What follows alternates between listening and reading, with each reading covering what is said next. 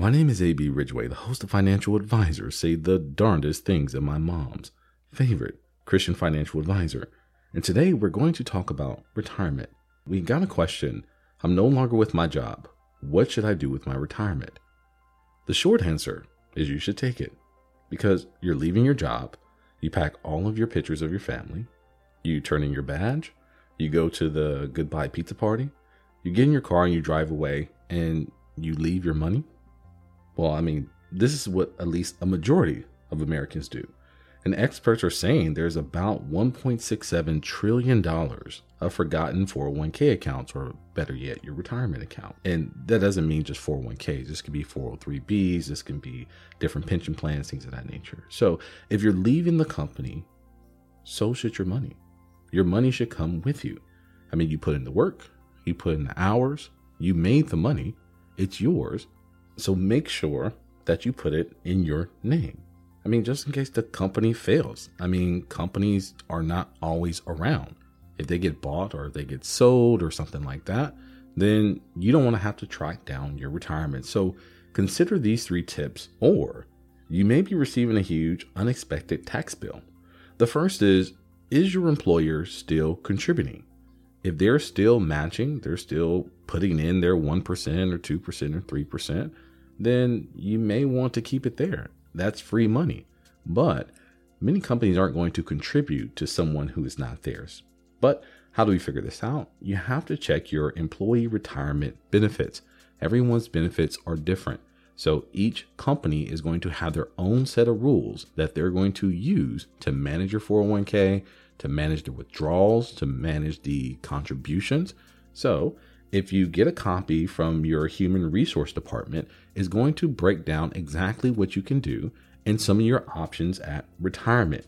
You also want to consider what are the penalties and fees for keeping it because no one wants to work for free, not even your company. So there may be some management fees for non management because if you're not the employee, they're not going to call you every month or every three months to check on your balances and what you want to do. Also, Will it even be managed? Are they going to put it into a cash withholdings? I've seen that happen before as well because they don't want the liability or the risk of saying we were not a fiduciary of this retirement account. So, what you will find out in some situations is that they'll take your assets, which you're invested in, they'll liquidate them, and they'll put them in a cash holding, which yields far below what you were making. So, if you're assuming, well, it's done well, I've gained 5 to 7% on average for the past 20 years. I'll just leave it there. And to many people's surprise, especially in retirement, when they're going to reach for that money, they realize that their assets haven't been growing as much as they thought they would be. Number two, do you need some money now? That is a big question because statistics have shown in the first year after retirement, spending actually spikes. But why is that? You've been working for 20 years, everything that you want to do, now you have the time to do. And that includes vacations, that includes visiting family that may be out of state. You start extending your vacation. Before, you used to vacation from Thursday to Sunday. Now you're having vacations for a week, two weeks. All those things you need to consider. And three, how you distribute the money. Putting it into a savings account may not be your best option. Why? because your retirement account is in what they call a tax deferred account. For the past 20 years, you haven't been paying taxes on the money that is in that retirement account. But when you take it out, guess who's waiting for you? Yeah, the federal government. They've waited 20 years to tax you on that money, and they are not patient when it comes to withdrawals. When you take that money out, they want their money that year. Now, this can cause a lot of problems, especially if you're a high earner. If you're already in a high tax bracket and then you get a half a million or a million dollar income, is going to be taxed at ordinary income. You don't get any special tax treatment as you do with capital gains when it's in a retirement account. This can cause you to get into other tax brackets and increase the amount of money that you are paying for that year. When you roll it into a savings account, everything is taxable. How do we avoid this? No one wants to pay taxes. Maybe you're not ready to pay the taxes on it. Maybe you don't need the whole amount. Well, there's something you can do called a direct rollover. And what a direct rollover is, you can take those assets, you can roll them into an individual retirement account and not pay taxes. Now, you have to be very, very, very, very, very, very careful when you're doing a rollover because there's two types of rollovers. There's a direct rollover and there's an indirect rollover. With a direct rollover, better known as a trustee to trustee transfer, the employee, or you in this case, doesn't receive the funds. It goes straight from your retirement account to another trustee, whether it's another mutual fund company, whether it's your financial advisor or another custodian, but it goes from trustee to trustee. Now, the indirect rollover, this is where we can get into trouble. When you do an indirect rollover, that means all the assets go into your name and you have 60 days to put it into a tax qualified account or into an IRA for this example. Now, if you don't put it back within those 60 days, guess what happens? You're going to be taxed as if you took the full withdrawal, and you're not going to be able to roll those funds into your IRA without additional penalties. Also, keep in mind if you're under the age of 59 and a half, you may be subject to an additional 10% penalty for doing so. That's a lot of money that you're losing. So imagine rolling over a million dollars and being taxed almost a hundred thousand dollars just to get your own money out. We don't want to do this. We want to be able to manage our funds in the most responsible way possible and hopefully defer the withdrawals into years where your income is not as high and you're in lower tax brackets. So, once again, we always want to consider the tax implications. So, let me go back and review these real quickly as we sum up here. One, is your employer still contributing to your retirement or 401k? If the answer is no, you may want to think about rolling it over. Two, do you need some money now?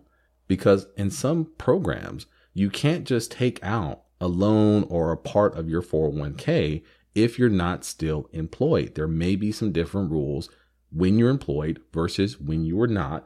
So they may have you roll all of your money over or have to take all of your money out. Once again, that may cause some tax implications there. Three, how you distribute the money. Are you going to do it incrementally? Are you going to do it in year one? Are you going to wait till year two? Also, when you roll the money over, you get the opportunity to add beneficiaries or even change beneficiaries at will.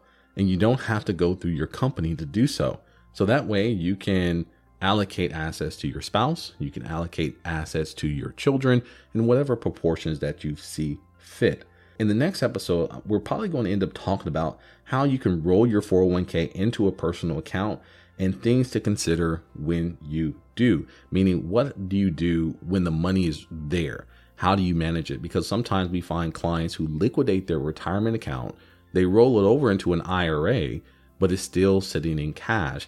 And once again, they fall into that same problem where it's not managed and they're not getting the returns that they need to retire successfully. So, once again, if you need help, we can actually facilitate that transfer for you. Just go to our website, www.abrwealthmanagement.com.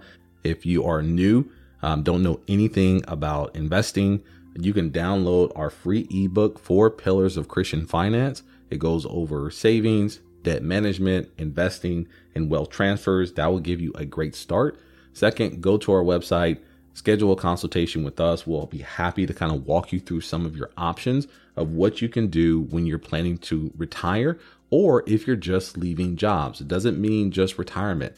If you have one job and you're moving to another state or if you're moving to another job, you can also take that retirement and roll it over into your IRA in those situations. Our Bible verse of the day comes from Luke chapter 14, verse 28. For which of you desiring to build a tower does not first sit down and count the cost, whether he has enough to complete it. So if you haven't written your financial plan, if you don't know exactly what to do next, I advise you to reach out to get something done today. Well, that is it for me. My name is AB Ridgeway, and I'll see you on the other side of your blessing. I hope that you've been blessed. As always, this episode was created by AB Ridgeway, owner of AB Ridgeway Wealth Management, a virtual and in person fee only advisor that believes that financial advice should have God in it. If you need help figuring out your finances, feel free to reach out to us at 337 414 3686 or visit our website at www.abrwealthmanagement.com and schedule a free consultation. New episodes are available every Friday, so be sure to subscribe. You can also listen to our podcast on your favorite platforms Amazon Music, Spotify, Google Podcasts, Apple Podcasts, and more. Or simply visit our website and join our family. I am AB Ridgeway, and I'll see you on the other side of your blessing. Elijah Ridgeway is an investment advisor representative and owner of AB Ridgeway Wealth Management, LLC, a registered investment advisor which produces a podcast show and makes it available on his website and through other distribution channels. Elijah Ridgeway and any guests on the podcast are providing their own views and opinion are not necessarily the views and opinions of AB Ridgeway Wealth Management. Nothing on the podcast should be construed as solicitation or offer or recommendation to buy or sell any specific security.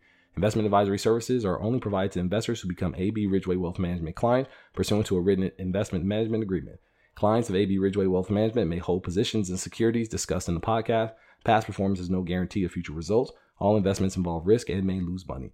Financial advisors say the Darndest Thing podcast is for informational purposes only and should not be relied on for any investment decisions. Instead, please consult a financial advisor, accountant, attorney, and or conduct your own due diligence.